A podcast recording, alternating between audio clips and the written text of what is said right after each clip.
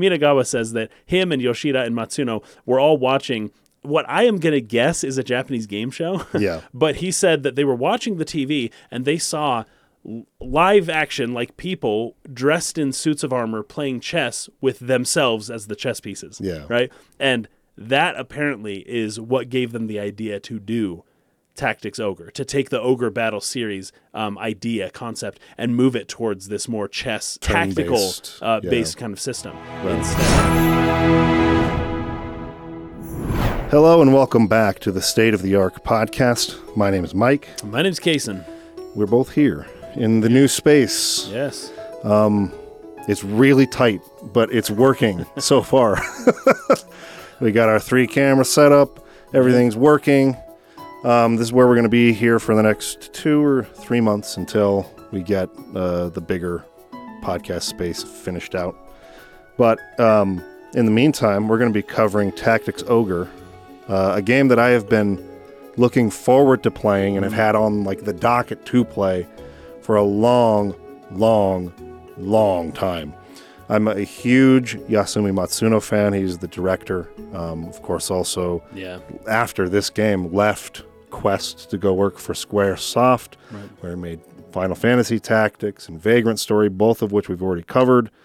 After that was Final Fantasy XII, which we will eventually cover. Yeah. a huge fan of his work, so this is a game I've been wanting to play for quite a long time. It's been heavily anticipated uh, by many people following us. Now, we have not played this game before. I have played through like the first chapter in the past, but never like a deep, like long playthrough, and certainly never beaten it. So for this uh, series, we'll, we will be joined by one of our patrons and um, uh, followers on Discord. His name is Orc Brand, who is our sort of like resident expert on Tactics Ogre in particular, On all things ogre. on all things Ogre. Well, at least Tactics Ogre. I, I haven't asked him about Ogre Battle, Yeah. um, which was the game that Matsuno worked on before Yeah. Tactics Ogre. So this was like his second. Um, but he did uh, leave me with a document because he couldn't be here today. This week is kind of a difficult week, uh, big holiday in the United States, Thanksgiving. So uh, Thursday, Friday were our usual days for um, recording or, or no go for this week. So Right. we had to kind of set up last minute here on a Wednesday afternoon.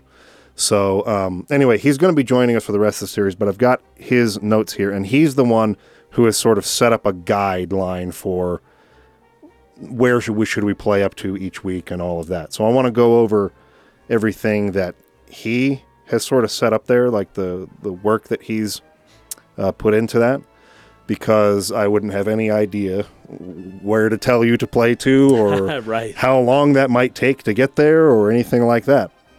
So um, I've got his document here, and I'm going to just kind of read out what what he's laid out here. So he, there's there's three different like routes that the game takes based on choices you make, um, and so in in what he's detailed here, we would basically be able to go through all of them and cover all three on the Okay. podcast. And it wouldn't be like too many episodes. I think he's thinking something like 10 Okay. or maybe 11 total. That I would. I didn't think this would be longer than Final Fantasy Tactics. How long was Final? I don't even remember how many Like six- episodes we did on it was that. like six episodes. yeah, Final Fantasy Tactics just the one route though.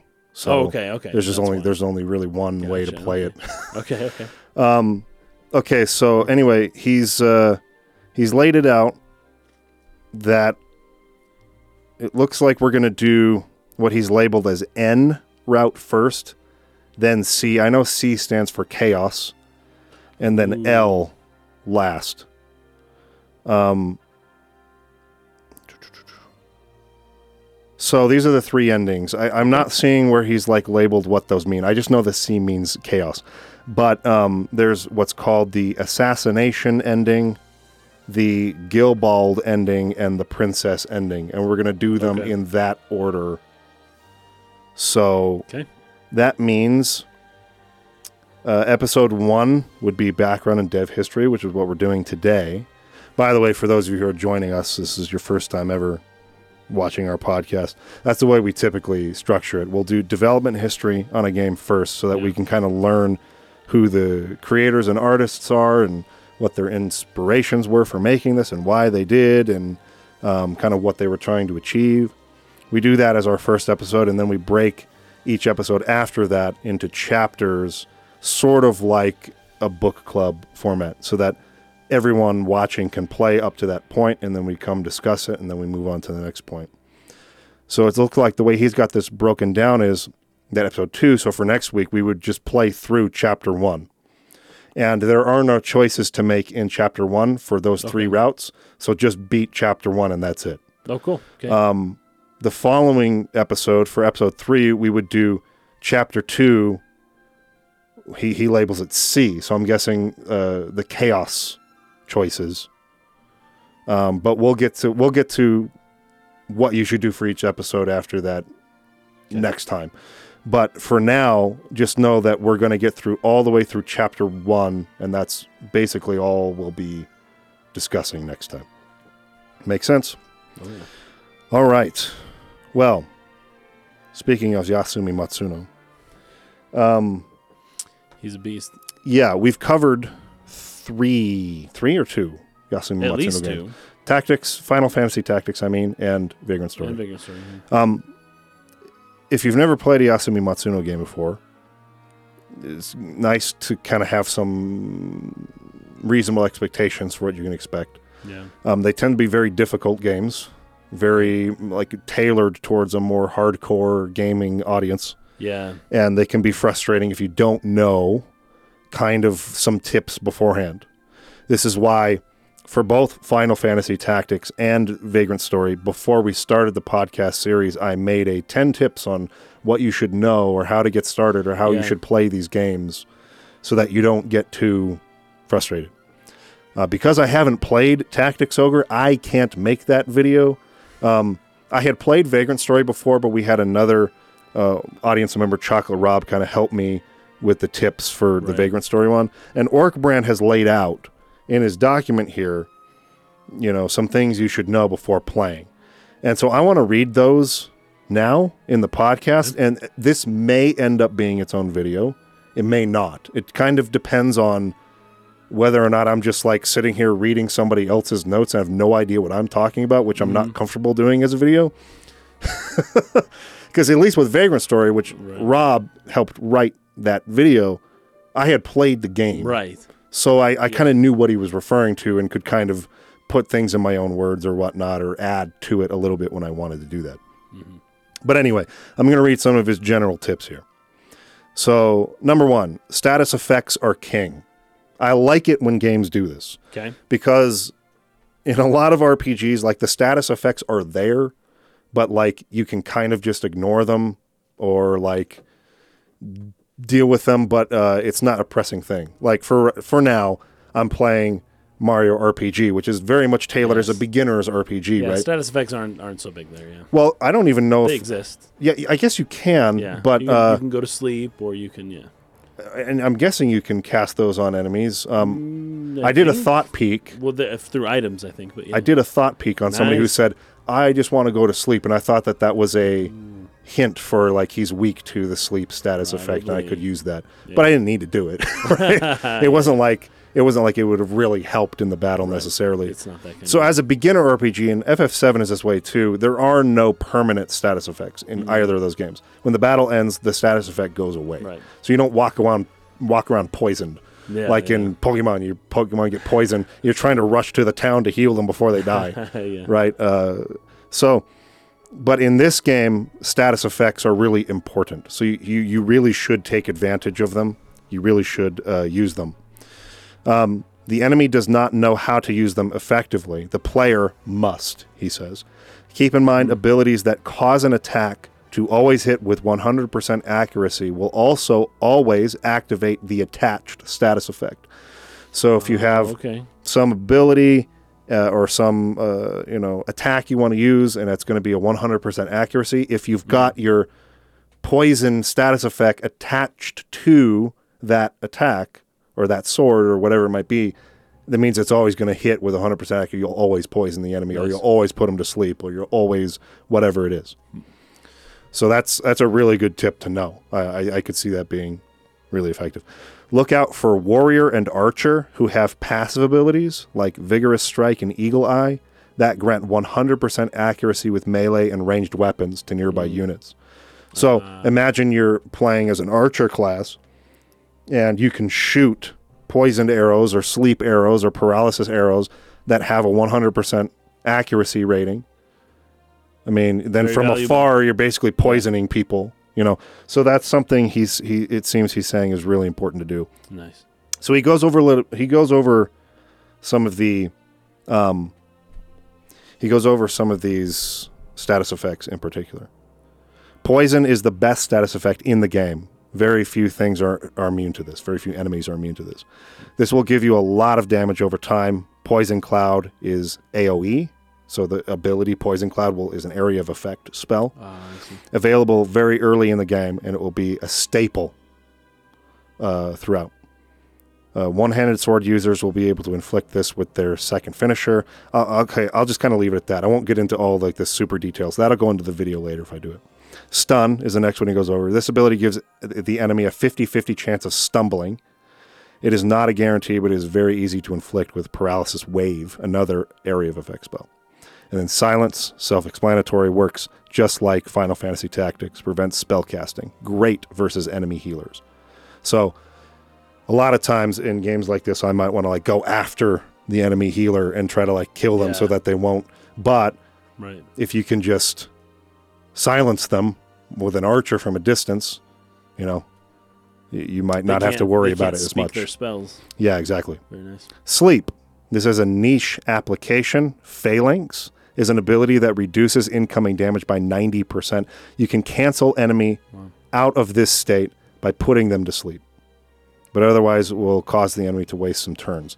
Um, breach. This reduces enemy defenses, extremely important and key to bosses. Breach. Uh, so just reducing their defenses is important for bosses. So bosses probably have a lot of HP, a lot of defense. Um, frightened is the last one. The only other effect that breached, other than breach, that reduces defenses. So look into those. The second tip he has here, and this is the last one actually, uh, infinite money exploit, which some of you may be against using. So consider it, and if you don't want to do it, then don't. Um, infinite money exploit. Some players may not want to use this, but it's been confirmed via Matsuno's Twitter that this was intentionally left in the game as a gift Okay. from the developer. So it's not a bug. It's not a No. glitch. Okay. No, so you don't have to feel guilty like you're cheating when using this if the developer on purpose put it in there for you to use to help. right. Um, this will make the game slightly easier. He puts slightly in bold. By giving one, uh, giving someone access to infinite consumables uh, and easier time with crafting, it will not necessarily remove all the challenge from the game for most players. I recommend this option for players who want to minimize their time investment, but purists will avoid it. So, early in Chapter Two, you gain access to the crafting system, midway through chapter 2 or if you somehow miss it at the beginning of chapter 3 you will unlock a recipe to craft blowguns most of these blowgun recipes will be craftable directly from the store using materials buyable at the store eventually in the case of something like paradart uh, that must be the name of one of the blowguns Blowgun sale price is greater than the price of crafting them with the biggest ratio being from the balder blowgun so if you craft the balder blowgun you can sell it for more than it costs to craft it. Nice. Craft as many Balder blowguns as possible, sell them. You now have more money than you had before you crafted them. Repeat as necessary for infinite cash. So if you're needing money, there's a tip for you. So basically, his his tips seem to boil down to use status effects, particularly poison, as much as possible uh, on enemy healers. Silence them.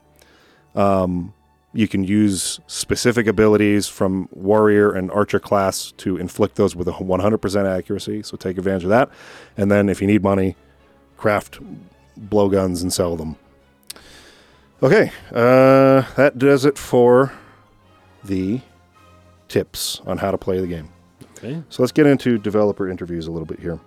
So is this new version, the the reborn, this uh, new release of Tactics Ogre, is it as difficult as the original release of the game was? So I don't know because I haven't played it. I would guess no.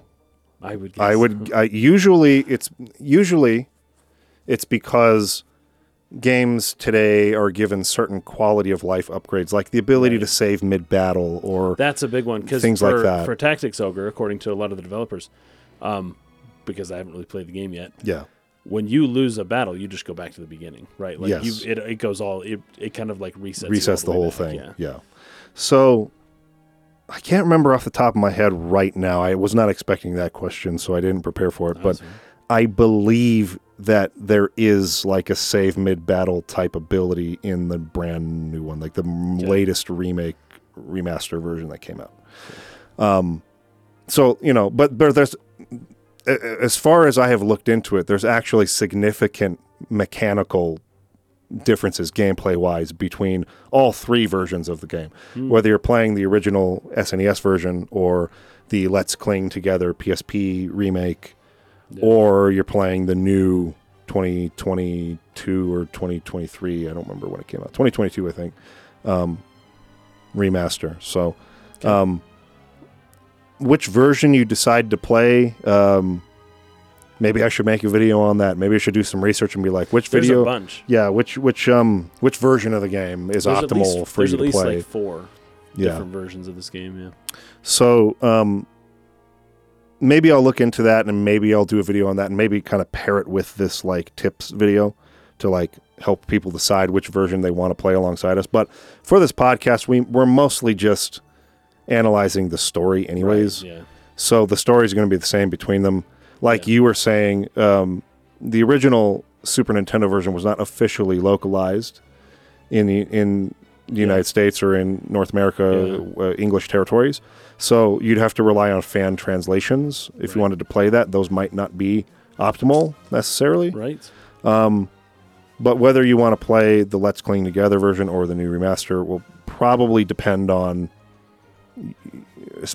your particular preferences for the gameplay mechanics, which are different. And I have seen people on one side or the other in terms of which one they prefer or whatnot. So just keep all that in mind. I'm going to be playing the new remastered version um, for this podcast series.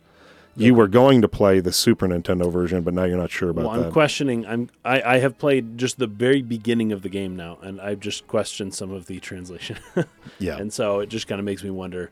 Eh, maybe it would be better. I've got the Japanese script pulled up though, so we'll Oh. see if I continue.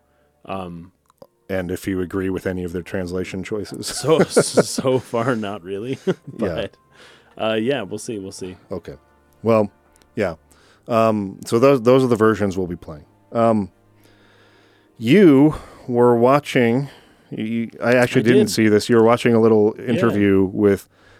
Well, let's go over who the developers were for. Let's talk about Hiroshi Minagawa and Yeah. everybody involved because a lot of these guys actually moved on with Yasumi Matsuno to did. Square after this. Square poached him. So Matsuno himself was um, had some disagreements with uh, what Quest was doing and the way that the upper management was kind of running things. Yeah. And I tell you what, if you are an executive over a bunch of creatives and you have some very talented creatives who do very good work, let them just just don't don't insert yourself too much. let them do what they do, otherwise you will lose them. Yeah. Uh, and that's what happened here. Um, Square was able to easily poach Matsuno. It sounds to me like Matsuno wanted to leave before the game was even Yes. done. He was like, but he just wanted to finish it out.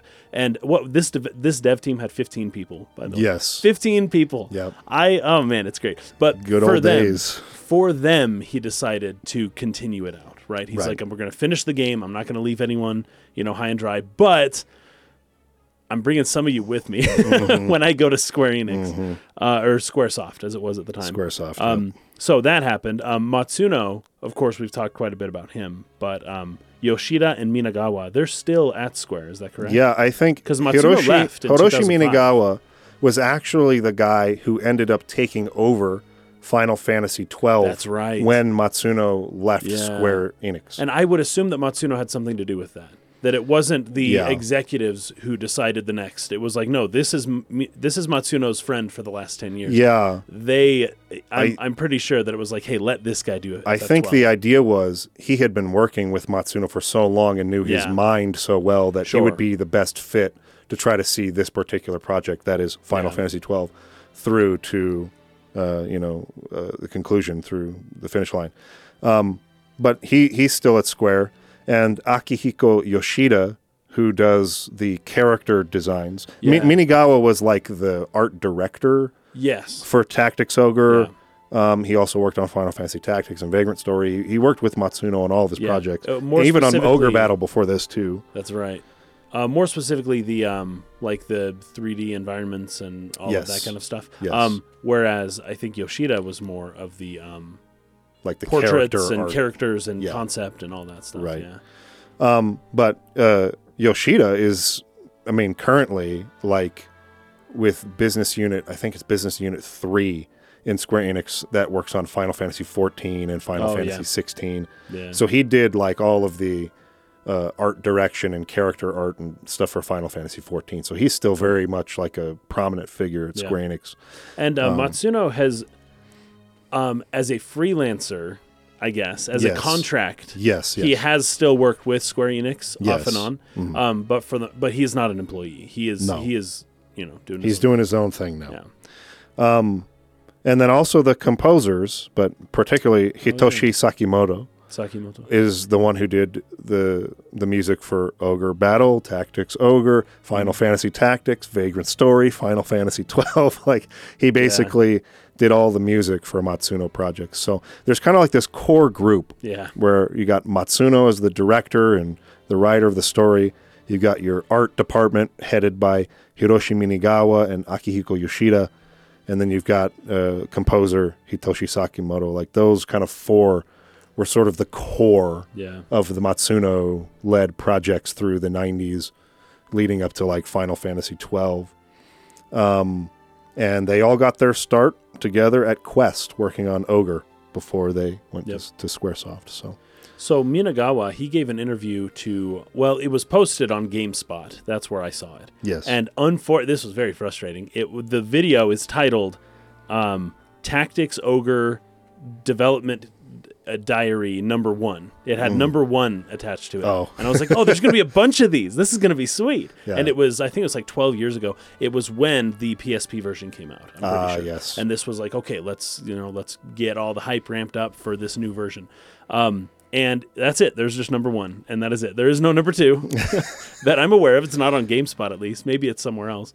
I wonder if that was like a game developer diary number one, but they went to some other completely different. Oh, something else. Number two. yes. I looked up his name and the name of the game, and it's Yeah. just this is it. this is that's probably just an interview with these guys as Diary One, but then they went to some different franchise, some oh, a different, different game, game. Okay. and okay. with different creators as developer Diary Two. That's That what be what my guess. This was be. such a short video, though. It was like 10 minutes long. Um, but Minagawa, and mostly he just talks about the remake, the the redo for the Uh, PSP. yeah. Uh, but at the very beginning, he does give a little bit of a, a fun little uh, clue when he as he talks with Matsuno, and it's so funny because it takes him a long time to really say this, but basically he just wants to convey that he was very stressed out when when this game first came out in. On my ninth birthday is oh when this goodness. game was released. October October 6th, 6th. 1995 You know what's funny about is when that? this game came out in Japan. Uh, one of the first things that Yasumi Matsuno said in this interview with Yeah. that's on Shmuplations. This was from 1995, so it's an archive of a 1995 Mm. interview. It took us two and a half years to make. I'm really, really tired. Yes, there you go. There you go. But this is this is how the game industry goes. Yeah, Specifically in Japan, this is just how things work. Yeah. But Minagawa said that there were a few times, there were a few forums that they would kind of monitor because a lot of Ogre fans had found this like online forum and they would check in and see what feedback was. And um, they would also watch a lot of television. I don't know exactly why, uh, but they were trying to stay in touch or I don't know what it was. But he, Minagawa says that him and Yoshida and Matsuno were all watching what I am going to guess is a Japanese game show. yeah. But he said that they were watching the TV and they saw live action, like people dressed in suits of armor playing chess with themselves as the chess pieces. Yeah. Right? And that apparently is what gave them the idea to do Tactics Ogre, to take the Ogre Battle series um, idea, concept, and move it towards this more chess action based, or uh, sorry, chess um, Tactical, tactical turn-based, uh, yeah. based kind of system Right. instead of um, they were just kind of trying to search for new ideas of exactly what to do and it went that way, which is hilarious because there were there are tactic there were tactical games at the time. Yes. Right, specifically Fire Emblem was a really famous one. So it's not they didn't invent the concept, but they had to see medieval people on a chessboard in real life to actually like a giant chessboard um, to really make the connection that oh this is what we want to do this is what the next game should be Right. and i really want to see that tv program now Yeah. i don't know where to find it um, Yeah. but that would be fun because there, there's history there now Yeah. Um, yeah, because Ogre Battle, the game that came before this, was a real, more real time strategy. right Um, maybe in the vein of what was that game you were saying? oh um, nobunaga's ambition Yeah, something Yeah. more like that. Uh, like command and conquer style right. And so it's like your pieces are kind of always constantly moving, and there's not like a pause to stop and have a little turn based Right. battle necessarily. It's, uh, yeah, more real time strategy. So they went away from that with this one to be more of a what we know now as the tactical strategy game, yeah which is combining sort of the traditional Japanese role playing game. You you go into a little, uh, well, you, you take turns, and there's like a speed stat. Because Yeah, even in yeah yeah even in uh, Fire Emblem, for instance, um, which was popular at the time, you you would go in two phases, more like chess. Well, in chess, you'd move one piece at a time, but oh right player one goes and moves every unit in their army in their phase yeah they each and get then their- one move their a turn- distance yeah ends, yeah and then they pass it to the enemy phase. They move all of their pieces in one phase. Um, with Tactics Ogre, each individual character, and if you've played Final Fantasy Tactics, you'll be familiar with this, um, has their own individual speed stat that is accounted yeah. for into a turn order. And so every every individual character, and this will be this will swap. Sometimes maybe you'll get two or three people in your army get to go because their speed stat is higher than the next enemy. But there's a turn order, and um, so it, it, it flips kind of around based on the character's stats, not on the player phase. Or Okay, yeah. or yeah. So um, we're gonna say something. So one character could go twice before another enemy character gets to go at all. If- right? if- you have a high speed if stat. that character's speed Yeah, stat was high enough happen, and yeah. the enemies was slow enough, I, I suppose maybe. Well, in games, I don't know. or is it just order? It just determines order. I, I would think in a game like this, it would probably just be more order. But there may be Gotcha. abilities, for instance, like I know that this is possible in, in games like um, Triangle Strategy, which is in the same Yeah, vein, right? Yeah, yeah. That there are ways to get your character two turns. But Ah, again, right. it's not a game I've played enough to like really be able Okay. to confidently comment on in that sense. But, um, but yeah, that's that's the idea. Is Gotcha, gotcha. speed stat determines turn order, not player phase. But, um, uh, basically, th- what I found really interesting is that they weren't expecting Ogre Battle to be as much of a hit as it was. Yeah. So Matsuno and his team were already kind of in the middle of development on some like 3D project Oh right, yeah. That's that right, yeah. they ended up totally scrapping and Hmm. canceling altogether to start working on a sequel to Ogre Battle instead. Um, so he says, for Ogre Battle, if it sold uh, 100,000 copies, I would have been thrilled. And to that end, we developed it with a target audience of about that size. In other words, it was geared to the hardcore. When it sold 400,000 copies, Yeah. I was somewhat shocked. Now that we know we're capable of those numbers, we've designed Tactics Ogre with that larger scope in mind. And so they, they got pulled off of that next project they were working on to come and do this. But like you were saying, Matsuno had already sort of made plans yeah. to leave Quest. He was not happy with the uh, corporate structure, uh, maybe some of their meddling in projects. Yeah. He he says this somewhere else, and I don't remember if I have a note for it, but uh, he talks about how back in this time he didn't let anybody else touch the story. Oh like, really? Very rarely and seldom would he approach somebody and be like, "Hey, can you proofread this for me, or Hmm. maybe give me an idea? I'm a little stuck on this." But for the most part, he didn't let anyone touch his scenario. It was his. I right? wonder why that is. Um, he's given a few interviews where he's talked about how he, he gets really more than most people. I think he gets really sick of the tropey typical things Yes. that you find in stories. Now everybody does to some degree, Yeah. but I sense that sp- particularly with him. Um, he really tries to uh, change things up and, and make things different and not redo the things that he's already seen a hundred times before. Yeah. And my guess is is that when people would come to him with changes, it was like, oh, you should do what Star Wars did, or you should, oh, this other movie I've seen, oh, this was cool, and he's like, dude, I'm doing something different from anything you've ever seen. Yeah. So like, just uh, you know, maybe Yeah. maybe no thanks for a few minutes. Yeah, he, he he goes on to say this is not something you can do anymore. You can't make games this way where one person just like heads an entire sort of aspect of the game like that. It, Yeah. Everything's broken up into teams, much more collaborative now. It is, but you know, there there's some pluses and minuses to that. Sure. Right, the collaborative nature of things, um, especially art. I don't know, like great artists, it's usually not a. Uh, it's usually not a committee, committee that, that creates great it. art. Yeah. Yeah. it's usually um, a very inspired individual Yeah. Or at least a small team that is unified. or a small team, Yeah. yeah. that is flexible. Yeah. Right. Exactly. So, um, but yeah, he was very particular about exactly what he wanted. An auteur, I guess, in Yeah, a certain totally. sense. and with a team of only 15 people, most Um, Yeah. of them just uh, programmers. Yeah. Like, yeah, you, you an auteur, that makes perfect sense. you can Yeah. actually pull that off. I, I would probably compare him in a lot of ways, and we have, say, in our Vagrant Story podcast, to um, Hideo Kojima, Oh, in terms of like his, um, the way his his approach to directing, and like his insistence on like total like vice grip control Yeah. over like how the scenario is presented Right. from uh, down to like every single aspect right um, so i could see it both ways i could see it being he being a little bit difficult and not very flexible Yeah. but i would lean more on the side of an artist in this case than on a corporation to yep. try to come in and dictate hey you should Yep. do this or that We're, we're approaching this from the perspective of uh, Quest messed up. That's Yeah, the way I that, think- at I least think that's how did. I'm approaching. Because if you lose someone like Matsuno, like you just screwed up. It doesn't up. matter who was at fault. Like you screwed up. Yeah. So he was already he had already made his plans to leave, Yeah. and I, I believe um, uh, Sakaguchi from Square had already been kind of reaching out to him a little bit. Now, of course. probably probably not before Tactics Ogre came out necessarily. Okay. But there was a great interview. Shout out to Soldier First Class on YouTube. He's been on our podcast before. yeah. Um, he did an interview with Hironobu Sakaguchi when Fantasian was coming out, just like we did Oh right. but he asked him a question that I wouldn't have thought to ask, which was about like his favorite game, and he basically said Tactics Ogre was it, and and he he went on That's like so interesting.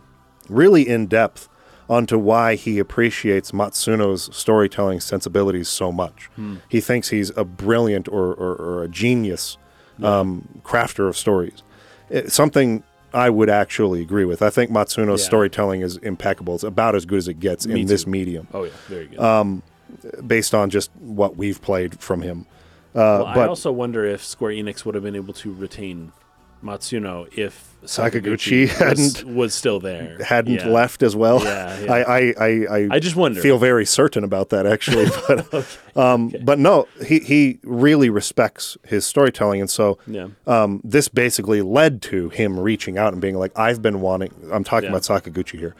I have been wanting to do a tactical art fa- Final Fantasy game for a while. I've Mm-hmm. got a whole design doc for it. And I think you should come work for us. And Right. then he was like, no, let me take that project. I, I would love to do that. And so that's where Final Fantasy Tactics kind of got started. Yeah, and that's But- where Matsuno promptly um, crumpled up Sakaguchi's plans and Threw it did out his the own window. thing. That's, exa- that's exactly as, what happened. As yeah. he should have. Yeah, and we went over that in our Final Fantasy yeah, did. Tactics podcast. But, um, okay, uh, let's see. Where should we move to here next? Well, uh, one of the concepts with the characters, which was I thought pretty funny actually. This was very common for these games. You saw, we saw, we've talked about this from uh, Metal Gear and a few other games in the past. But they designed characters specifically after celebrities. Okay, so this Like was actually clarified. I'm glad you brought Oh, this is up. this wrong? No, no, I think it was true Okay. that Matsuno asked uh, um, Yoshida to do Right. that. But there's, I think there's a later interview from many, many years after the one you probably looked at. Yeah. where it was clarified I didn't want to do that. He asked me to. And I made sure that I actually did original designs, and eventually he like Ah. settled for them. Okay, that's but interesting. but I do think there are still remnants of that. If you look at Yes. the character portraits, they do kind of I look. you could say up. there are resemblances to um, actors, like Hollywood actors. I think Kevin Costner was Kevin Costner specifically was one. Hamilton. Um, Yeah. I thought I can't remember which character this was. It might have been um, might have been Weiss, but somebody looks quite a bit like Ben Affleck. Sure. I felt, although Sure. I don't know how big of a deal he was back in the mid At that early point, 90s, yeah, because that wouldn't have been until um, what was the movie him and Matt Damon were in together? Good Will That- Hunting? That, I think that, That was, was like that was where 98, their careers really started. Yeah, but- you're probably right about yeah. that. But yeah, they they look quite um, quite Hollywood like. Sure. opinion. Yeah, I mean th- th- that's definitely true, and that was originally uh, Matsuno's direction. Yeah. like make them look like Hollywood actors. That's so funny. So Hollywood's like, hey, let's avoid the tropey story elements. But as soon as it's like, oh, it's Akihiko's job, it's like, oh, hey, just borrow things from Yeah. the others. And that's so funny because you get somebody who's so story focused like Matsuno, and he won't let anyone touch his craft. But as soon as he's outside of his wheelhouse, so to speak, he's doing the same thing. He's Mm. Yeah. he's getting the tropes, and he's just like, just copy this thing, you know. And Yeah. the artists, the um, like uh, Yoshida and them, are like, no, Yeah, I don't want to do that. yeah. He, he goes. He does go on to say that, in particular, some of the things you're referring to with Yeah. not wanting to fall into tropes were with the way he wrote female characters, Oh, okay. who previous to this, um, in his words, would sort of uh, agree with the player character and just support them and everything, and not, you know what I mean? Like it's Yeah. a character that's mostly just there as a constant support. And not like their own individual person. They're just a Sure. person, like as an addendum to So the main character. I guess a way I would put that is that they weren't um, characters uh, to be struggled with or to be struggled Sure. against, or that you were like having difficulties like dealing with. Right? Yeah. It was more or less like uh, icing on the cake. Sure. and so he Yeah. wanted to make sure some of his female characters in particular um, were not written that way, that they were not typical, sort of archetypal Yeah. um, female or, or heroines that were, you know, support characters Gotcha. for the main male character. Um, and he goes on to say in more recent interviews, well, now that's not the case anymore. Now, um, now this sort of, as he calls it, sun, tsundere, Tsundere. or type Tsundere, character yeah. is, is very right. popular in anime. Um, and so, you know, some of these character types that I was writing were original at the time, but the maybe time. not so much now. but um, anyway, yeah, he, he just wanted to make sure. Because with Ogre Battle, he he felt like um, the story really just boiled down to dialogue that you had with the bosses before you fought them. Okay, there right. wasn't like really necessarily a deep narrative there Yeah. and the story had a lot of interaction with the supernatural elements, the gods and angels and things Ogre of the world. did. Yeah, Yeah, the original ogre battle. Gotcha. And so he wanted to get away from that in this one and make it a much more grounded, sort of like realistic sort of feel to Yeah. everything. So there's there's not that interaction with the gods, but the gods are very much a part of the culture Right. of the religions of the well, way I've, people live. I've noticed that that at the Yeah. very beginning of this game, you're basically um, what is it? You are uh, petitioning the gods for favors. Like Yes. at the very like as soon as you name your character, it's like okay, now which goddess are you going to pray to? Um, and what are you going to ask for? Yes. And what are you going to Yes. offer? Right. And all of that stuff. And it's like that's that's that's done on purpose as a setup for the game. Sure. Yeah. And so, So it's it, it informs it, I guess, but then the actual conflicts are human conflicts. Yes, that Yeah. that was that was actually exactly what he said. He wanted to really z- zoom in on this and make it about human conflicts, Yeah. not about conflicts with gods or Yeah. between gods in the supernatural. In in the first ogre battle, you could get these orbs where you could even like summon, you know, like Hmm. the gods or supernatural beings. And he just wanted to get away from that entirely and focus on the people this time make it a very human kind of story. So he says uh, there are six gods that define the elemental affinities, and you can use orbs to summon them in battle in the original. But unlike, oh no, maybe you can in this. You can use you can use them to summon them in Tactics Ogre, I think he's saying. But hmm. unlike Ogre Battle, the gods are not a part of the events of the story. This is a very human drama. Ogre Battle had a lot of fantasy elements like conversations between angels and heavenly knights. Tactics Ogre doesn't have much of that. The presence of the gods is strongly rooted in the foundation of people's lives, but it is really a more zoomed in drama. Dramatically speaking, I think Tactics or Ogre Battle was very weak. On every map, you had some dialogue with a boss. I do think that that's helped uh, stimulate the player's imagination, though. You can create the world in your own mind. And personally, I actually like that more. But with Tactics Ogre, we wanted to strengthen the drama and dig deeper into the human condition. That was something players had requested too, and it seems in line with the direction games are heading anyway. Um, yeah, we we've talked about that several times. Where like the old the, the further back you go in terms of games, the the more you sort of filled in the details with your mind. Right? It was Yes. Yeah. yeah, and then- and that's kind of how he felt Ogre Battle's story was designed to be. Yeah. But that and that he liked it that way better. But that Mm. it seemed that the audience was looking for more um, drama, more Right. intrigue, more like detail in the actual storytelling, in the dialogue, in the you know uh, conflicts back and forth between characters. That was the way the industry was moving, and so Right, he yeah. decided to do that for this game.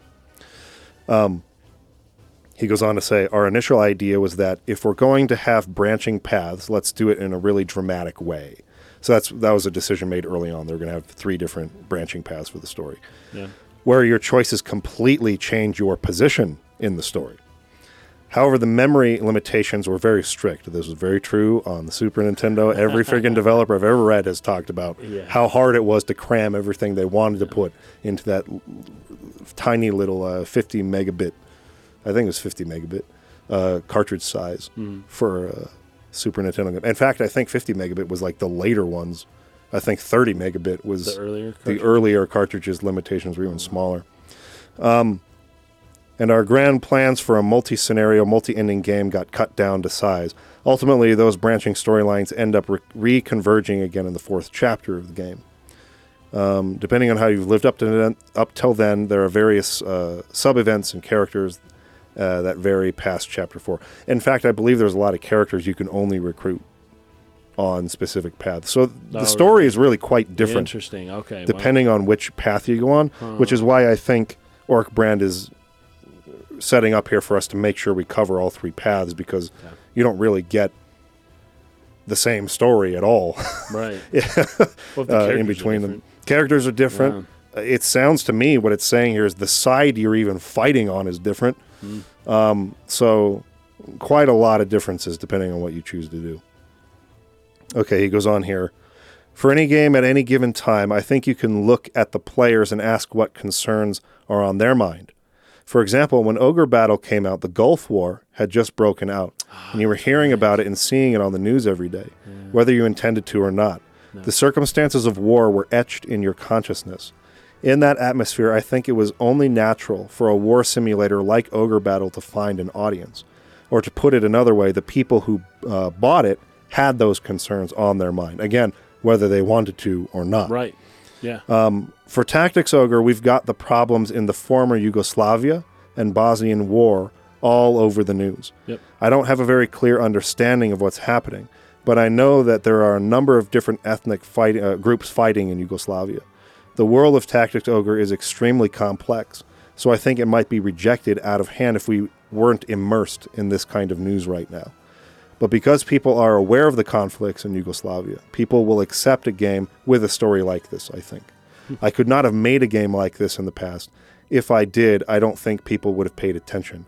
But it can be made now, given the times we're living through.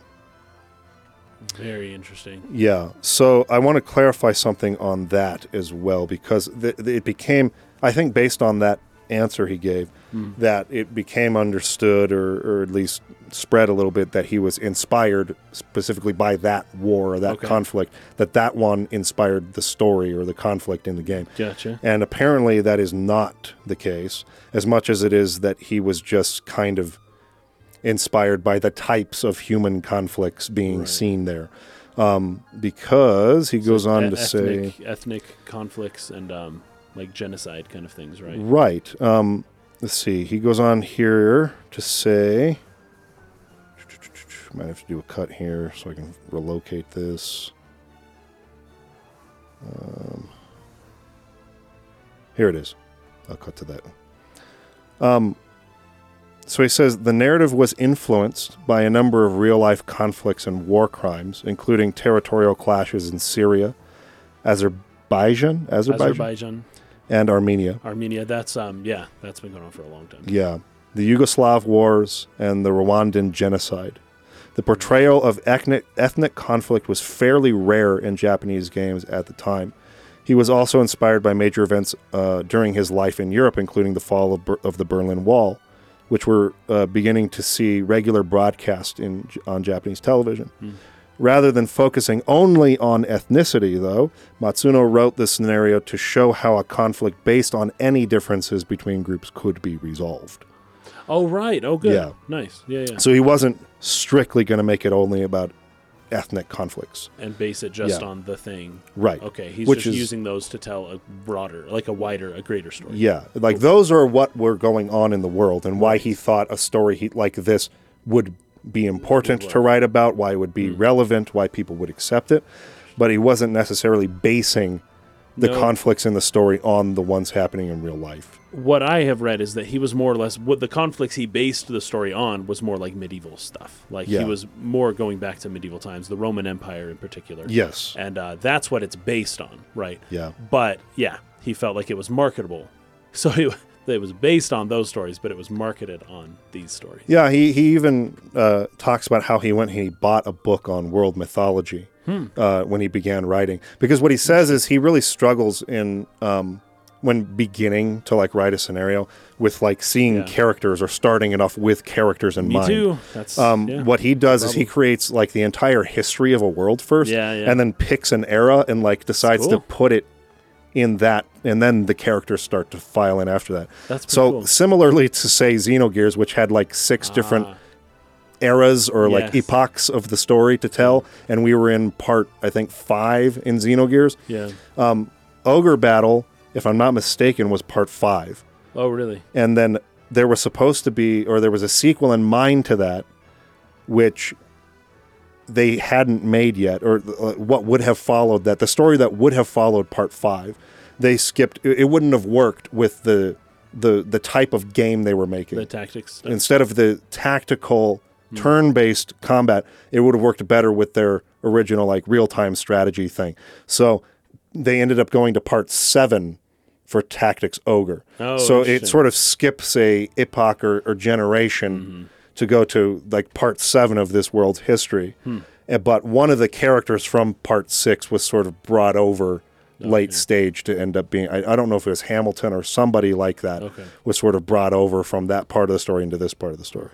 But um, that's the way he approaches it. So he went out and he got this book on world mythologies to sort of like see the whole world first. Right. And then from there, sort of start zooming in, zooming in, zooming in, zooming in, clarifying, clarifying.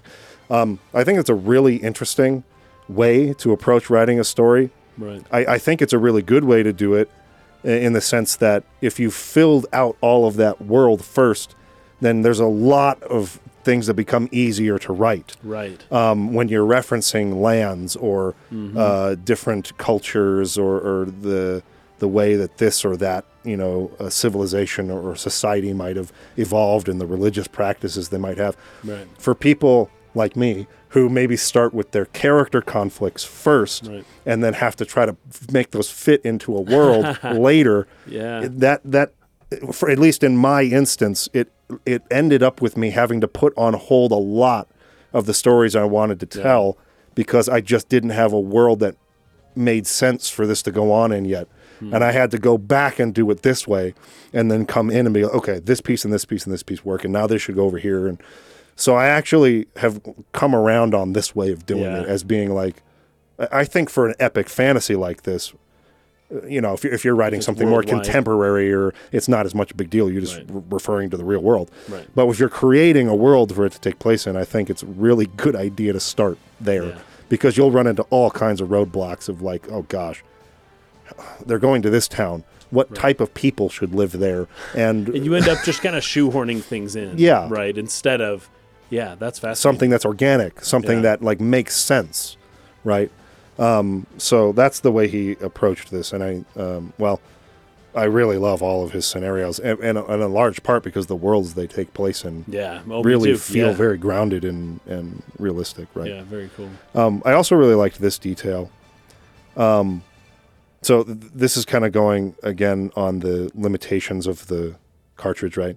Story system and, tu- and tutorial text totaled 300,000 characters, not 300,000 words, Characters. 300,000 Well, Japanese, Japanese, characters. Oh, actually, no, I guess not. But It Yeah. can be words. It would be it would be a lot more words than in English you could have with in three hundred thousand English. characters. Three hundred thousand characters in Japanese would probably be double six hundred thousand or Yeah. eight hundred thousand characters in English. yeah. Um, that might be why the translation's so difficult. Well, it was for all of these games. We talked Yeah, about this with It's FF6 totally with Ted Woolsey. We talked Yep, about yep. this over and over. It's like how do you translate when they they led their project? They started out with a specific number of characters, like a ceiling. We can only have this many, Yes. ca- like individual Japanese Yeah, characters, including in comma the whole game. and space and period. Right? Yeah. and then, okay, now we're translating this to English. In doing so, that doubles At least the the yeah. count of characters. How do we cut half Mm-hmm. of the characters out and still translate more or less the same thing? That's why I a I lot. feel for Woolsey. I really do. that's why a lot of translations in both the well, especially in the SNES era, were Mm. kind of janky. And and, and on top of this, they didn't have divisions. Like translation divisions, uh, people they hired, they just Yeah. they gave these guys dumps that they had to sort of like figure out that were a mess and unorganized, and you have you have like two weeks to like translate this whole fetching game. so Yep. And it's one guy. it's one person, or maybe two if they were lucky. So That's anyway, um, but this part, the limitations of the Super Famicom led Matsuno to stage the narrative scenes like a theatrical play. Yes. Oh, So- we we talked about that. Okay. We've talked about this a lot in the past Yeah, too. It's nice to FF6 see. most recently. It's nice to see a developer like directly state that that's how they did it because that's Yeah. exactly how it's felt to That's me That's how it feels. is these types of games, particularly RPGs, a lot of what we talk about from this era, from the sort of mid or maybe early to mid to late 90s, so that SNES to PS1 Yeah. era of RPGs, they felt like little tiny characters on a stage, Yep. but uh, e- even in some cases, a little tiny diorama stage. A diorama. Yeah. A little miniature. yeah, like a little miniature. But at the very least, it felt like you were in the balcony looking down Yes. at an opera on a stage. So it's like you got that three quarters perspective from the Yes, side. right. And then you're up high, so you're looking down on everything so you can see it all properly. Um, at the very least, I know for Final Fantasy VI, like Yeah. it really seems to have been designed that way intentionally. Yeah. And I feel like that led into a lot of scenario writing, like, say, the opera scene in Final Fantasy Yeah, VI. yeah, of course. It, it just lends itself to It that. just fits, And yeah. the animations are really big, just like uh, stage acting differs from th- um, from cinematic acting. Because you can't see the characters' faces as No, well. Right. so they have to over exaggerate, and Yeah. that's pixel art, right? there. yeah. And so this was this was designed uh, in very much the same way. I, I, I liked that that was like directly mentioned. It just sort of, I guess, cements some of the things we've been saying in the past about that. Um, here's another interview from 1993. Um, during the development, as many are aware, we used songs from the oh, the- oh, so this is for an ogre battle, not for Tactics Ogre. But this Oh, is something I wanted to bring up because it's been um, mentioned to us many, many times. Because I think we missed some of the references in Final Fantasy Tactics Oh, specifically really? to Yeah. Queen songs. Okay. But uh, yeah, Matsuno's a huge fan of Queen. Oh, apparently. I see. Okay. and so okay. a lot of names, a lot of things were sort of like um, motifs or, or uh, what do you call it? Homages yeah. to Queen. So we used songs from the band Queen as motifs for the story in the world of Ogre Battle. It's probably not entirely legal, but for Quest, this game uh, was our big debut and a bold venture in which we uh, had resolved to not copy the pre existing style gameplay or otherwise of earlier RPGs. We knew we were taking a risk, but we wanted to challenge ourselves with a new kind of game. One where, for example, just leveling up wasn't a guarantee that you'd uh, see the good ending. The ultimate goal would be to make a game that people would look back on and say it was uh, it had set a new standard or was the predecessor of a new style. Right. So whether Ogre Battle was that or not, I'm I'm not entirely sure. I haven't played it, but Tactics Ogre certainly was Seems to be, because this is a whole style of tactical RPG that exists now. Hmm. That this and then the follow up to this, which was Final Fantasy Tactics, made popular, which led to games like Triangle Strategy just a Yeah, couple yeah. years ago, and things like that. You're starting to see a lot more games like this. Right. There's one coming out soon called Unicorn something or other. It's a really weird name, but um, that's from the same developer that makes like uh, oh, I got it right here. Um, Odin Sphere. oh yeah. Forget the name of that studio, but they have a very very cool, distinct art style that they make nice. everything in. They've developed a lot of really po- Muramasa, the Demon Muramasa. Blade, was the Ah, game I was thinking of. Okay. Um, but Odin Sphere, Muramasa, Dragon's Crown, and 13 Sentinels is a game a lot of people have been asking us to cover. 13 Sentinel? Yeah, that's that's like an RPG. Um, apparently, very very Mm. good. But um, Grand Knight's History is another tactical sort of RPG, and Unicorn Overlord, which is coming out soon, is, is made in the similar vein. Um, we'll probably end up covering that not on the podcast, but certainly on the channel in some form. Um, but anyway, I actually kind of forgot the reason why I was even bringing them up. But the point is, this type Yeah. of tactical RPG was sort of uh, invented by Yasumi Matsuno with Yeah, yeah. Tactics Ogre. It was Nice. they purposefully went away from Fire Emblem Hmm. in the way the key ways we talked about earlier, player The time, phases, yeah. yeah. And so like this is almost I would say if not more popular than that style because more games are made this way now right. in this style than in Fire Emblem style. Yeah. But Fire Emblem is still very popular, so I'm not going to say it's more popular, but at least as popular um, as far as a method for developing tactical RPGs. So I feel like they they really hit on some gold with this particular formula they came up with. It really worked. Um, okay, here's another. Got another interview here.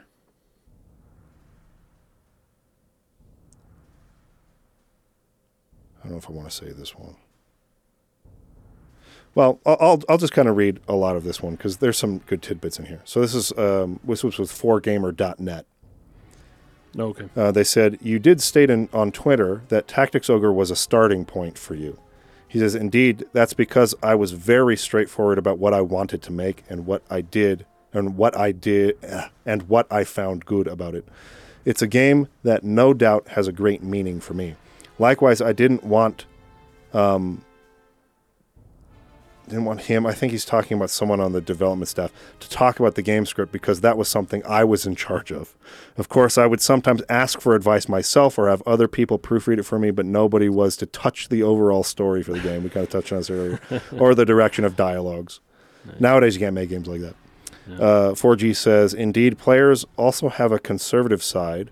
By the way, I always meant to ask you this: Do you base the world of tactics, uh, the tactics series, on anything? I'd like to know its roots. He says, I'm not basing it on anything specifically. All I knew is that I didn't want to make another morality play where you have to defeat evil. So the the very strong black and white good versus evil scenario was something Right. he did not want to do. He wanted to make each faction more complex than that Right. and well they've got a point here or this is a little bit more of a gray area that's more where he was where his headspace was If he's talking about wanting to uh, create a scenario whereby ethnic conflicts can be solved, calling one to the good guy and one the bad guy is not how you do it. that's not how you're going to do that You're going to have to make a, take a more nuanced approach sure that, that takes into account all sides. Yeah. When writing the games, I just focused on the concept of a world where it's not so easy to tell the good from the bad, just like the real world. To tell the truth, in the original Ogre battle, I ended up mixing gods and demons in the plot, which took away from the feeling of hmm. reality or made it ambiguous. In Tactics Ogre, I corrected that. I developed it as a more somber fantasy, keeping in mind that I wanted to make it feel real. Basically, it's a story about people living in a world like the European Middle Ages or ancient Roman Empire, There you go. adapted to make sure the values of that age would be accepted by people of this age. That's Oh, I don't- probably I, important. well, yeah, it probably is important, but I doubt he did that. I, it's very hard to do. it's a tall mean- task. Middle Ages, may, maybe Middle Ages. You can't go. You can't go to the pre-Christian Roman Empire at the very least. You can't Yeah. go to the um, you know, human sacrifices and uh, the. Anyways, I don't know. I think what he means wonder, by I that wonder is, about that. I think what he means by this, it's tough when things are translated, right? Yeah, is that he adapted certain elements of the Roman Empire, but not the ones that wouldn't have been accepted by people today. Okay, I- so he's I- basing it on I that, but not entirely in the sense that there are certain things, obviously, that would not be acceptable Right. to like the modern audience. I, I think that's more what he means. That would be my guess.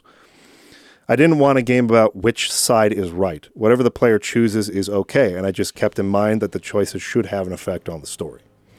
You know, this is something that um, I've seen a lot of developers, uh, especially when I did um, uh, Suikoden one and two. They said very similar things. I wonder if this is Yeah. just a like a Japanese mindset Um, on like a lot of conflicts in the world because they're not Yeah. necessarily involved in them too much in They the modern age. anymore. Yeah, yeah, I mean, obviously World War II, but since World War II, yeah, it seems that they're kind of just as a country more observers of this conflict around the world I got and that feel maybe- Taro as well. yeah, feel a little bit like yeah, that's that's a great other Yeah. example because we've covered both With NieR games on the channel where the same they see themselves as like a not not a mediator but a third party looking from the outside yeah, and and seeing this conflict going well I kind of see the points of both. Right. you know and so from that perspective maybe designing games like this makes more sense where they're like listen it's Yeah. you can't just call them evil. You can't just call them evil. There's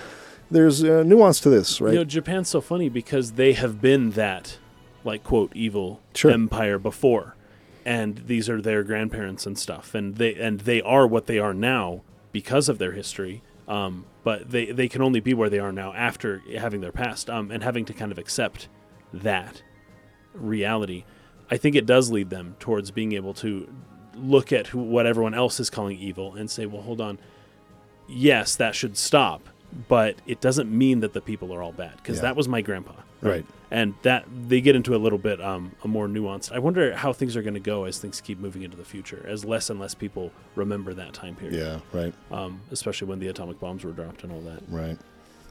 Likewise, I didn't want. Oh, I already read that one. Uh, oh, I, I skipped way up. I didn't do that.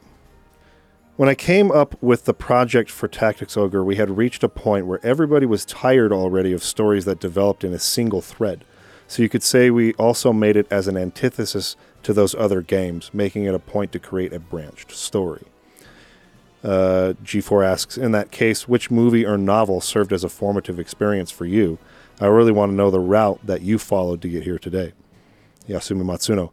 As for a movie, I loved Star Wars a lot. Uh, everybody from, I think, his Classic. time period would have, right? Yep. What I find most interesting about it, however, is the delusional period while we had to wait between A New Hope and Empire Strikes Back. Again, I don't think delusional is the best translation there. It, it's clarified a little bit, you see here. You see, back then, Star Wars was filled with a lot of puzzles. So until the next movie came out, we could have these I delusions about using the delusion yeah, now. what do you think about this or that or what this must mean this Right. so delusional in the sense that they don't really know what the story's Right. going to be but And they think kind they of making know it. it, up a little bit. Um, Yeah. you see this a lot Mm. With uh, within the rpg sort Oh, of yeah. umbrella community now Yeah. in between uh, sequels, particularly something like, say, the Final Fantasy VII remake right now, where there's just Ah, yeah. there's just tons of theory channels. Right. Kingdom Hearts might be another good Oh one, my gosh. where it's like yes. people are trying Zelda's to are trying to piece together what this hint or small thing Right. might mean in the law. This was hidden on Yeah. purpose, and and and it, it's it's hilarious to watch. Now, for me, who Right. doesn't really get into theory Well, crafting like, so much, Like you're Japan, you're an outside observer, right? Looking at these people's little petty squabbles, and you're and you're seeing it from a different perspective. You know, yeah, it's just like they're almost always wrong. they but are. but I don't say that uh, as a means of making fun of anybody because I say the same thing about sports broadcasters Oh, or, sure, or right, right. opinion people on Yeah. hot shows who they, they they spend their entire day looking at stats and trying to like recognize the patterns and like Yeah. predict what's going to happen Yes. and they they, they keep it's track and they bet hard. like sports betting is a huge thing Oh, is, well yeah. but here's all the stats and here's what you should know as you go into the bets for this week Right. and and you just it, I I laugh every single week end, Yeah. uh, particularly the NFL season's on right now, because of how crazy something can go the opposite direction of what everyone thought. Yeah. Like uh, Jacksonville Jaguars last week. Um, I think they were playing the 49ers or something who had been on a losing streak. Yeah. And and uh, there was this was predicted to be a tight game but that the Jaguars would have an edge. They have a more complete team. The quarterback of uh, you know Brock Purdy on the 49ers, we don't really know about him. All these things I heard all week in these predictions. Everyone was picking the Jags. Mm-hmm. Everyone's picking them right.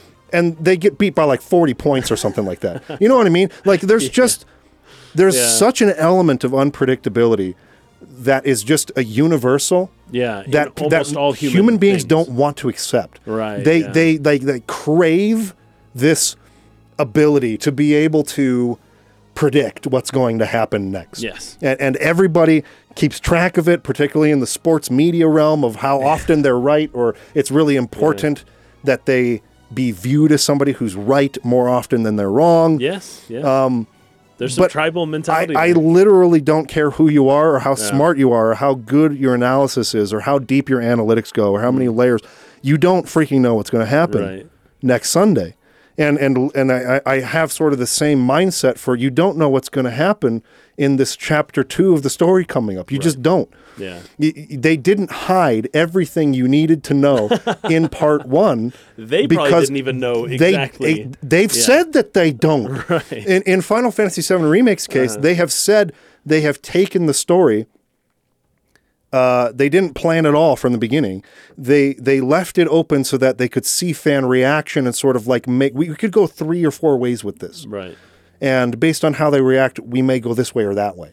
So anything in part one was not like some like master 4D chess plan that was like leading into part two. They were literally waiting to see how you reacted to it hmm. before they started really planning the next part. One of the- and in the process of game development, which we talked about a lot of times, a lot of things change. They have to because you're going to run into roadblock blocks and problems, and we're not really going to be able to do this the way we wanted to originally. We're going to have to shift directions.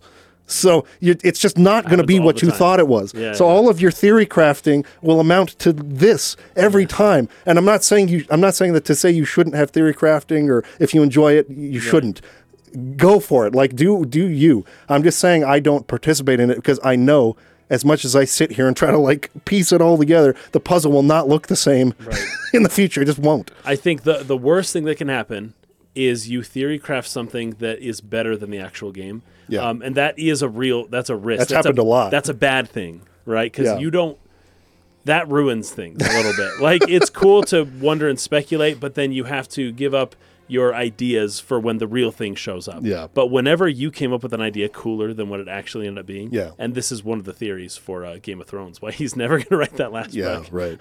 he he he knows well anyways people either correctly or incorrectly guessed what he was going to do and it was either better or worse and he kind of just doesn't want to finish it now Yeah. um but yeah that's that's pretty funny and that there's a lot of um there's a lot of that happening now i can't remember i was going to make another point but Well, I- was just going to say, I thought it was funny that Yasumi Matsuno also enjoyed this process during Yeah, the, of theory the time of Star Star Wars. Wars, right? Oh, what's going to Yeah. happen? But you know, as much as there's nothing you could have done, I don't care. There's nobody who called the twist Yeah, that Darth sure. Vader was Luke's father. Nobody called that. I think that was unlikely. right? Not So- least because Obi Wan literally says he killed your father. Like Yes. that's open and shut, right? To Yeah. any theory crafter, it's like no, the canon is Obi Wan said yeah. he killed your dad. So no, and if anyone even brought that up, they would have been just chased out of the town square. People not accounting for the unreliable narrator, which is one of the most common, uh, you but know, okay, tools once in you a once you throw belt. in the unreliable narrator,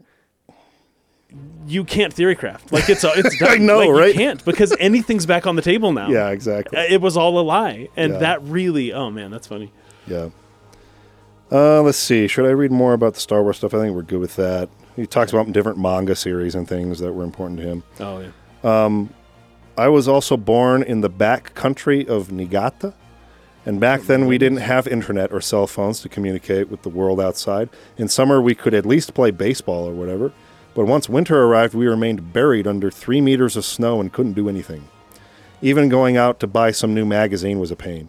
So our only pleasure was staying indoors to make do with the manga and novels at hand, or watch whichever t- uh, movie was on TV. Besides that, we all uh, all that was left was our imagination. So that was his experience growing up. Niigata is out there, by the way. It's really far north, isn't it? It's it's north of Tokyo. It's about halfway between Tokyo and uh, Hokkaido, and it's just it's on the other. It's on the Sea of Japan side. It's like on Ah. the, the Russia Korea side The of the west of the coast. side. Yeah, the west side. yeah. And um, yeah, it's uh, yeah, that would be uh, Yeah, It'd be a cold place. it would be colder and it would be more mountainous. It'd be more rural and Yeah. yeah. So this next part, and this will kind of wrap us up on dev history. Um, this was, and there's a lot of this in here that'll be spoilers for the game's ending, so I'm not going to read those parts. Um, but this was translated, or I, I think this was translated, or maybe it wasn't translated, but summarized by somebody. So it's a, it's a Japanese interview, yeah. and somebody sort of giving a summary of more or less what was said. So, So these aren't okay. like direct quotes Gotcha. necessarily. So it says that Matsuno said that he's actually bad at starting with characters. I kind of talked about this already. He has to start of the whole world's history first and then decide which part of the history to write about. That's cool. I'm going to skip that part because that's spoilers. Um, Matsuno says that the okay, this is also spoilers. Chapter three stuff, ABC routes.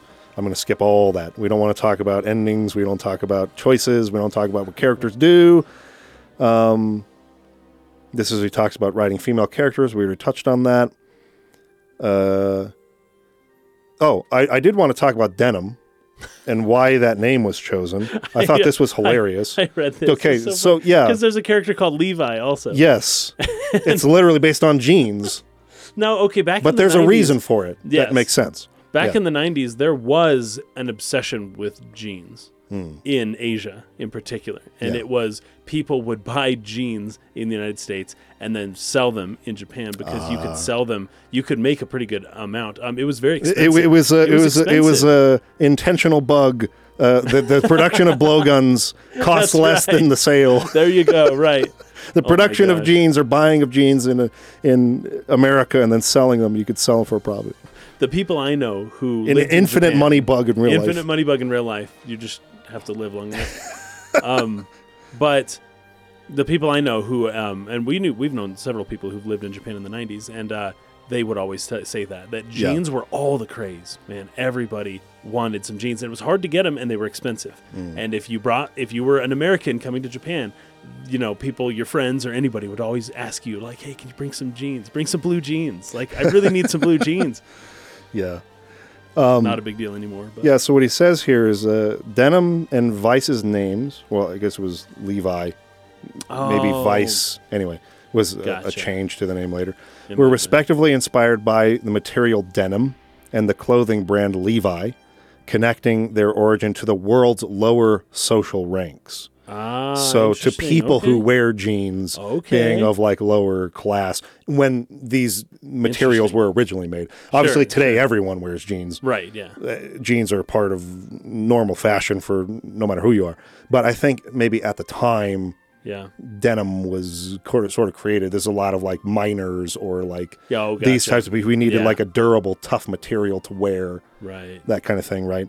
So that that was why they named them that. Was uh, it was about social class, um, and then similarly, Kachua was was given her name denoting her higher social status.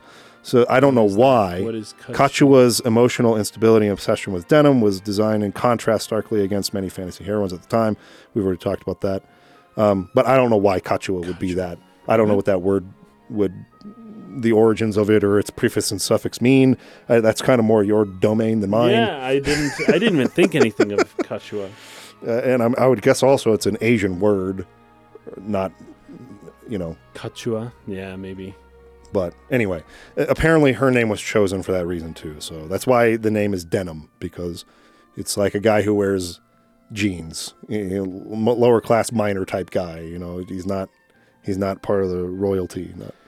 All right, let's move into motifs and themes a little bit to wrap this up.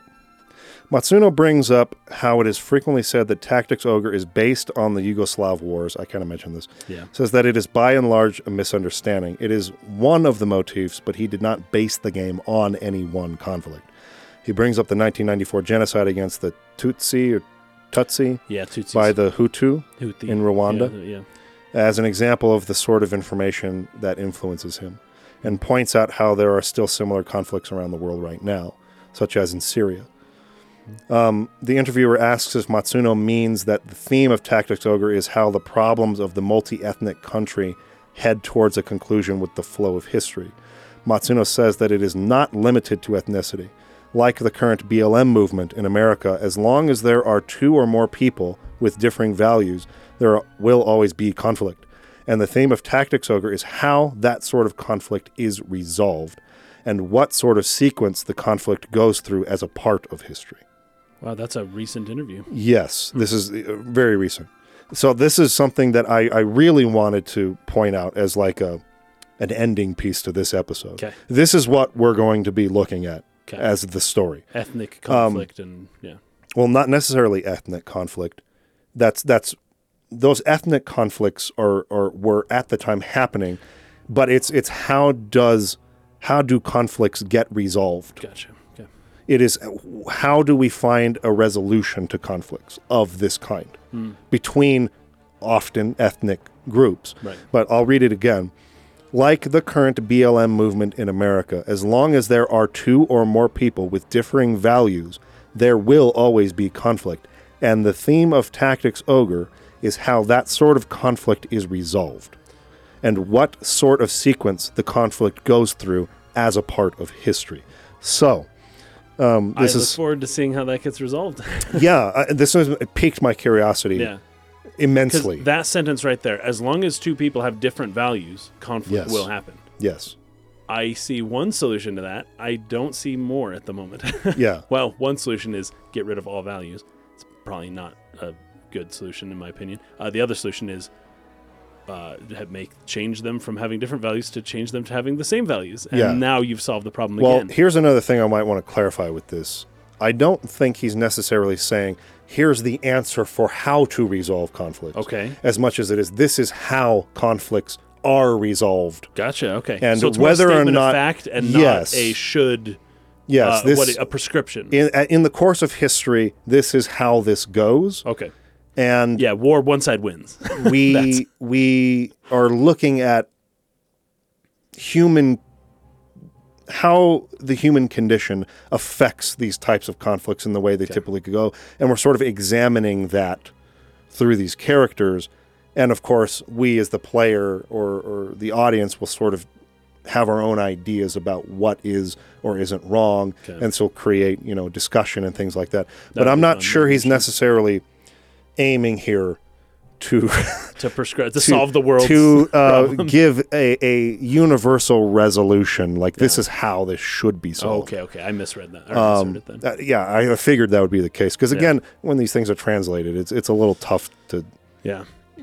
get across like the particulars of what they really intend to say But if he's saying this is how these things are resolved, one side wins and the other side adopts their values, and that's how these things are resolved. If you're Yeah. just being descriptive about it, Well, I'm I'm interested. I'm really interested to see this because I I think the older one gets, like the more aware you are of world conflicts. yeah, Like when I was during the Gulf War, I had no idea what was going on. I was right, a little kid. yeah. I had no clue what was going on outside my little world. I got a pretty new history book when I was in maybe second or third grade. And I was Yeah. like, sick, it's about war, you know, because war's like cool Yeah. when you're a kid. And I opened it up and it said, and it was just a list of wars. And one of them said Gulf War 1991 and then like question mark. Like it, it, it as if, because it, it was published when it was, the book was published, that war hadn't ended yet. And it was very close to then. Yeah. And I had this weird realization that I still remember to this day. Like, there's war happening right now. Hmm. Like right now, because I thought I was reading about the past. I was. Yeah. like, "This is happening now." It really hit me, and it stuck with me ever since. Yeah. And, you know, we were into middle school, junior high school around the time 9/11 happened. That's what that's when I remember for the first time starting to become more aware of Right. like world conflicts and politics and things like that and actually paying attention to it a little more. But it wasn't until I would say maybe the last 10 years of my life where it's really started affecting me. Oh, where yeah. on, on like a level of like philosophical thinking, like how Sure. ought we Oh, right, yeah. approach um, resolving these conflicts. Like this is unacceptable. Like, Right. This this can't. We can't. Th- This, this cannot continue. This cannot continue.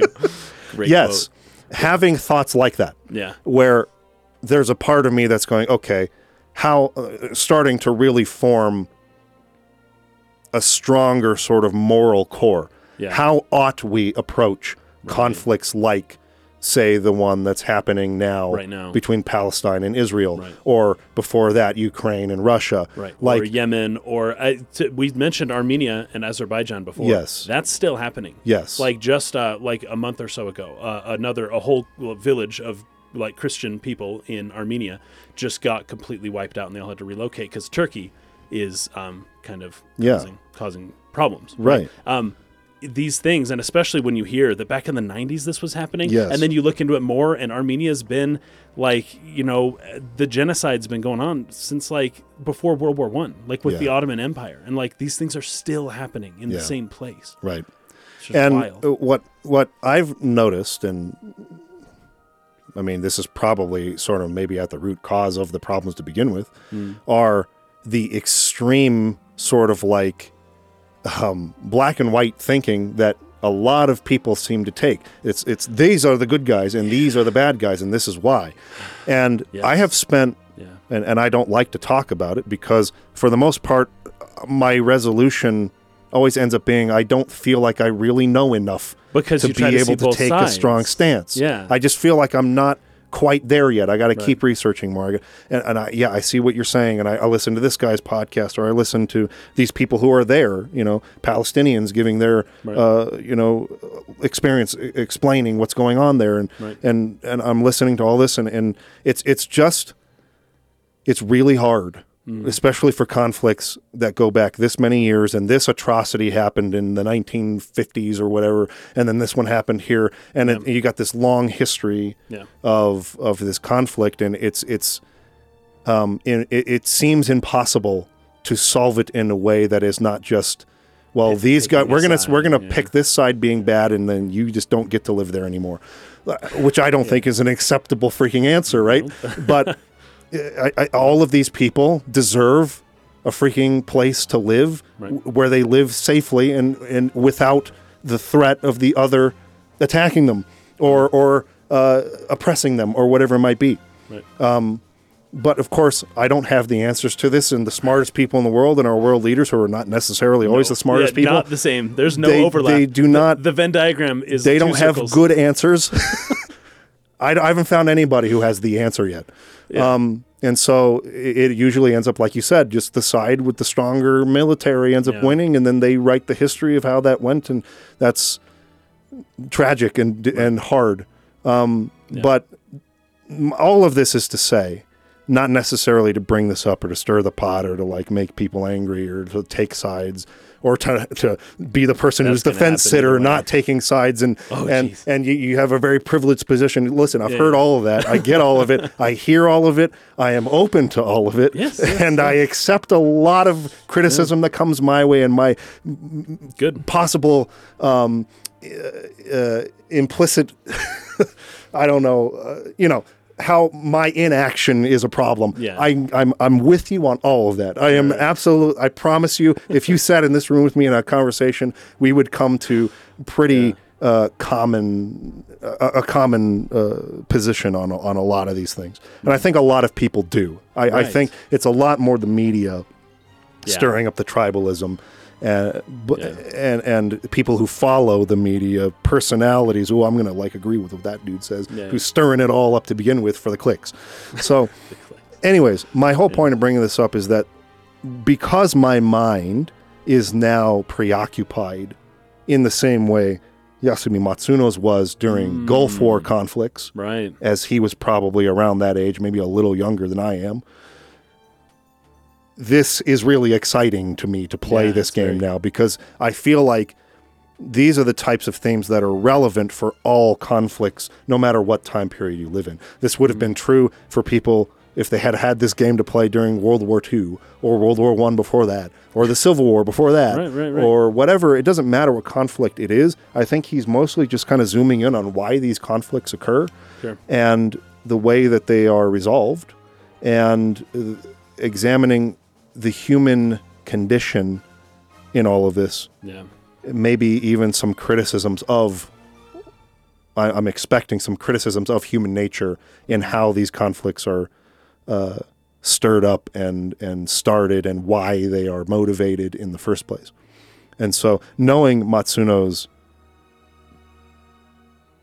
incredible i think nuanced storytelling prowess Mhm. i think there's going to be some really rich stuff here that will be enlightening for all of these reasons Good. So Hey, I'm very excited. this is excited. very timely. Then this is very timely. I think so. I think it'll always be timely You sold me. Unfortunately, that's just there's always something like that going on in the world. The world's a big place, and there's a lot of different groups who have very Yep. different beliefs that come in conflict with each other. And and uh, there's only so many resources. you know what what can we do to start thinking about how we can change i'm not even saying about solve i'm saying how can we individually start thinking about how we approach conflicts whether because in the end we can't do anything about like the more macro conflicts going on No, i can't go out there and have anything any effect on like the wars going on there, right. Right. now i have no i have no control over that No. i do have control over conflicts with my family members Yes. Like conflicts you're with here, my yeah. friends, conflicts with my neighbors, conflicts Yeah. with people in my community.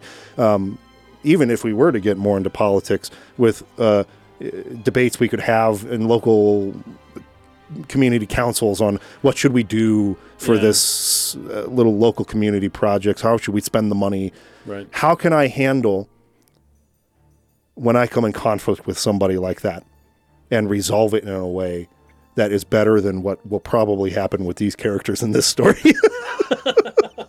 right? Oh, you know Matsuno too well. Um, I like that you take it there. That it's like you can't fix these things yourself, No. but you can fix the things that you can fix. Yeah. and you know be wise enough to know when you're you know prescribing solutions to things that you know nothing about Yeah. Yeah, exactly. yeah I like So that's what I'm looking forward to. I think that's what the focus of this uh, analysis will be.